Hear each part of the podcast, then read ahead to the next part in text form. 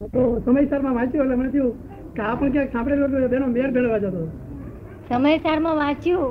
અને પેલું એક વાક્ય એમને યાદ રહ્યું કે દરેક જીવ સિદ્ધ સમ છે અને મોક્ષે જવાને લાયક છે. એટલે આ બેનું તો નિત્ય નિગોદ એવું તો લખે જ નહીં કોઈ. એ નથી. સમયસાર જ્ઞાનીએ લખેલું છે. કેવું છે? એમાં એવો ડખો હોય ને આ ડખો તો આ બીજા પાછળના આચાર્યોએ કર્યો છે. અને તે તે કઈ ખોટું નથી. એ સાપેક્ષ વાત છે. શું છે? પણ તમે દુર્ભવ્ય એટલે તમે શું સમજ્યા? તમે સમજાવો પછી સમજાવું ના પણ આસને ભવ્ય તમે સમજ્યા? આસન સમજાયું. સમજો એ તમે સમજ્યા? નજીક ના પછી સમય એનું નજીકમાં એટલે બે ત્રણ બે ત્રણ અવતારમાં મોક્ષ ચાલે જાય એવા છે. આ બધા બેઠા એમાં ઘણા ખરા એવા જ છે બધા. પછી ભવ્ય. મોક્ષ જાય એવી છે પણ સંજોગ બાજુ નથી. તમારા જેવા ભવ્ય કહેવાય. જો પછી દુર્ભવ્ય. દુર્ભવ્ય એટલે જેને હજુ વિતરાગની વાત સાંભળી જ નથી કોઈ દાડો. શું? પણ છે ભવ્ય કે છે? શું કે છે? સરસ? કારણ કે હિન્દુસ્તાનમાં જન્મેલા છે. શું કે છે? હિન્દુસ્તાનમાં જન્મેલા છે. વિતરાગની વાત સાંભળી નથી પણ છે ભવ્ય કે છે? પણ દૂર ભવ્ય એને. એટલે ઘણા કાળે છે તે આ લોકો પામશે અને અભવી. ઘણો કાળ એટલે તો કેટલાય કાળ જતા રહે ત્યાર પછી એ પાકશે. એ ડેવલપ થતો થતો અહીં આવે ત્યાર પછી દુર્ભવ્યમાં આવે. અભવ્ય હોય ને તે દુર્ભવ્યમાં આવે. દુર્ભવ્ય વાળો પાછો ભવ્યમાં આવે. ભવ્ય વાળો આ આસન ભવ્યમાં આવે. આ સ્ટેપ સમજાય તમને? કે ના સમજાય? સમજાયું એટલે સમજી હવે સમજાયું એટલે સમજુ છું.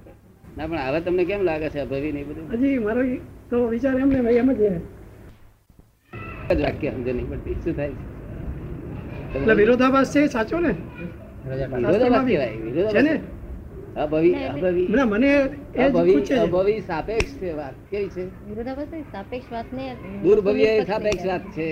એ છે. સાપેક્ષ વાત. છે? બધું આ સાપેક્ષ છે આ બધું.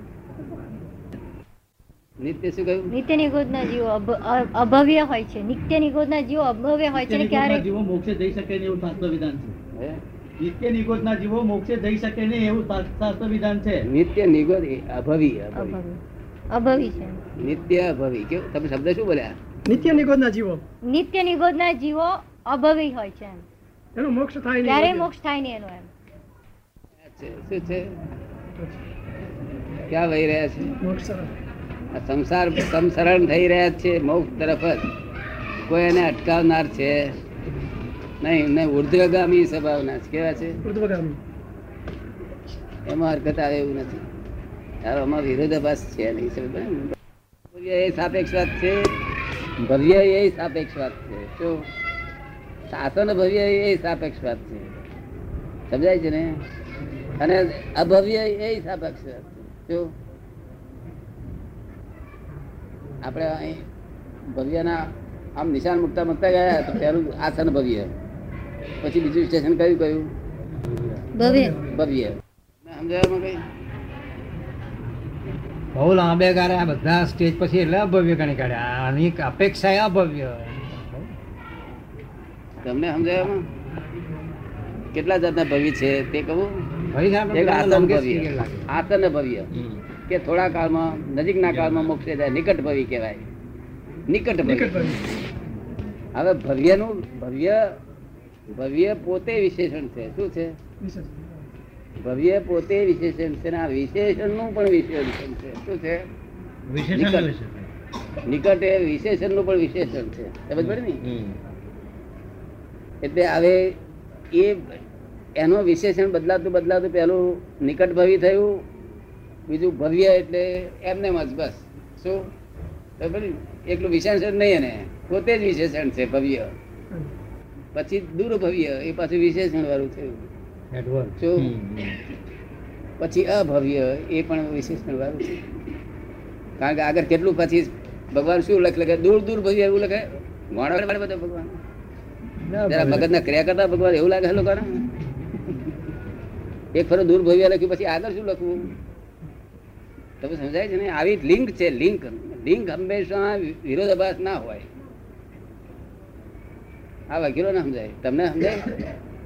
પછી એટલે આગળ કેટલાક વિશેષણ ઉમેરવું એટલે પેલા એક એક જ ક્લાસિફિકેશન કરી નાખ્યું આખું જઈને સાથે તમામ મારી જોડે લડેલા છો બધા.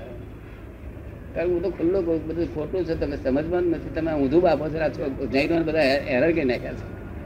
શા માટે ભવ્યની વાત કરો છો અભવ્યની? તમારે ના સમજણ પડતી તો એ શબ્દ બાજુ મૂકી રાખો. ચર્ચા ના કરો. શું કહ્યું? શી જરૂર છે અત્યારે? ભાઈ ભવ્ય થયા નથી. ખોટી ચર્ચાઓમાં પડે છે. ના જાણવાની જાણવાની જરૂર. લોકો લોકો ભડકી પડે છે પછી એ આવીને તમારે શું જાણવું આમ નથી તેમ તેમ નથી. અને હું તો બેધડક કહું છું. શું કહ્યું? એની તમામ જોખમદારી લઈને કહું છું. જો. અત્યાર સુધી ત- તમે શું એવું માનતા ને અમે એકુય નહીં. કઈ જાતનું આ બધું? આ ઊંધું ચાલ્યું? શું તમે સમજાય છે? કોઈ લિંક હોય ને તો લિંક એટલે આના વિશેષણ છે શું છે? વિશેષણ પરમેશન વિશેષણ? વિશેષણનો અર્થ શું? હંમેશા બદલાયા કરે. શું કરે બદલાય ના બદલાય? મૂળ શબ્દ તો ભવ્ય. સંજોગો પ્રમાણે બદલાયા કરે વિશેષણ. એવું તમને સમજાય ખરું.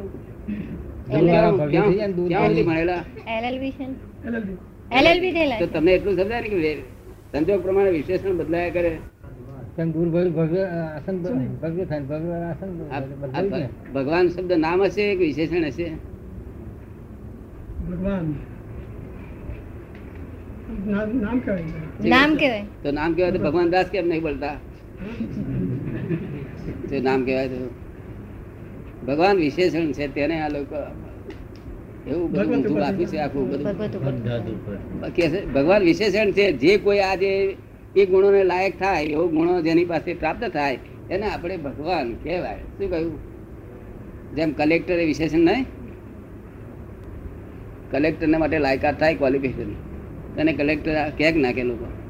જગ્યા પર એવું ભગવાન અહીં જે કોઈ બે તને આ અહીં ભગવાન ઉપરથી કોઈ પડ્યો નથી.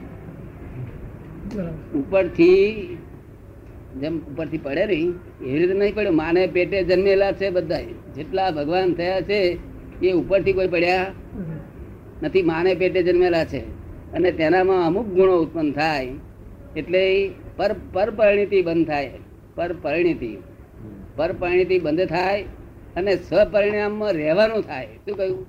સ્વપરિણામ મુકામ સ્વપરિણામમાં. આ બે બે શબ્દો થાય ત્યારે ભગવાન કહેવાય. શું કહ્યું? પરિણીતિ તો બંધ અમારા બાતમાં બધા થઈ છે. તમને બંધ થઈ છે. પણ સપરિણામમાં રહેતા નહીં ને? હજુ કાગણા વેપાર કરો? બીજું કરો ડખા છે ને? હા. અને અમારે થોડોક ડખો ચાલી ગઈ તેથી અમને ત્રણસો ને છપ્પન રહ્યું. ત્રણસો હાઈટ ના થયું સમજાય છે ને? અને તમે વધારે ડખો નથી વધારે? તમે સમજાય છે બધું? ભગવાન વિશેષણ સમજાયું તમે? ચોક્કસ. એટલે આ બધું સમજવા જેવું છે. સમજ્યા વગર બાફીએ અને તો આ લોકો તો અત્યારે શું કરે છે? કે બાફવાનું કાચું રાખે છે ને કાચું રાખવાનું બાફી રાખે છે. પછી એને વિટામિન સી મળે છે બધા મળે વિટામિન આવું હોય નહીં. ભગવાનના તો આવું હોય નહીં. આ તો બધા આત્મા એક જ. સ્વભાવના છે. કેવા છે? એક જ સ્વભાવના છે. પણ એની- અપેક્ષા એ આજે કેટલાક એમાં આવી ગયા આસન ભવ્યતામાં આવી ગયા. કેટલાક મોક્ષ પ્રાપ્ત કરો બીજા કેટલાક આસન ભવ્યતામાં એથી આગળ કેટલાક ભવ્ય પણ જીવો છે. એથી આગળ દુર્ભવ્ય છે. અને એથી આગળ બધા જગતના તમામ લોકો ભવ્ય છે. અત્યારે? તમે બેઠા છો ને અહીંયા પેલો અમેરિકન પ્રેસિડેન્ટ શું નામ છે એનું? કાર્ટર. કાર્ટર અહીં બોલાવો. તો એની જોડે માથાફોડ કરું તો શું ફાયદો થાય? એની જોડે બોલું એ બાર મહિના મારી જોડે અને બૂટ લૂસ લૂસ કર્યા કરે મારા. અને આખો દળ ફેર્યા કર્યા કરે. તો એને શું પ્રાપ્તિ થાય? સંગીત થાય? કશું ના થાય. એ અભવ્ય જીવો છે બધા. આખું ફોરેન બધું જ જે પુનર્જન્મ સમજતા નથી એ બધા અભવ્ય છે. શું છે? અને પુનર્જન્મ સમજે છે? તે બધા ઘણા ખરા દુર્ભવ્ય છે. શું કહ્યું? એમાંથી વળી કોઈ કોઈ ભવ્ય પણ છે નજીકમાં કાળમાં થોડા. શું? સમજાય છે આ વાત? ફોરેન વાળા બધા જ અભવ્ય. શું?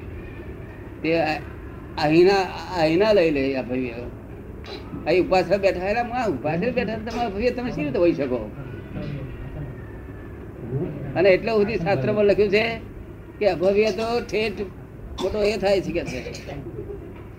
અંદાજે શાસ્ત્રો નો જ્ઞાતા થાય છે કે છે. શું? એ વસ્તુ એ વાત બધી સાપેક્ષ છે ખોટું નથી. પણ સમજનાર જોઈએ ને તમને. સમજવાની શક્તિ છે ને. મારી વાતમાં થોડું ઘણું સમજાય તમને? હે? સમજાવી. તમને કેમ લાગે છે? બરાબર છે. હે? ના બરાબર આપણે મારે જોઈતું નથી. મારે તો સાચું છે સાચું. મારે ભરે કે હું બરાબર શોખીન નથી. હું શોખીન સાચી વાતમાં છું. જો બરાબર કે એમાં તો એથી ફાયદો નહીં. સાચી વાતનો શોખીન છું. શું છે? મારે મોક્ષે જ જવું છે. અને લોકોને જોડે લઈ જવા છે. શું કહ્યું? એકલું નથી ગમતું જવાનું. તમને તો એકલું ગમે ને? કેમ કનૈયાલાલ બોલતા? બહુ સારા માણસ છે.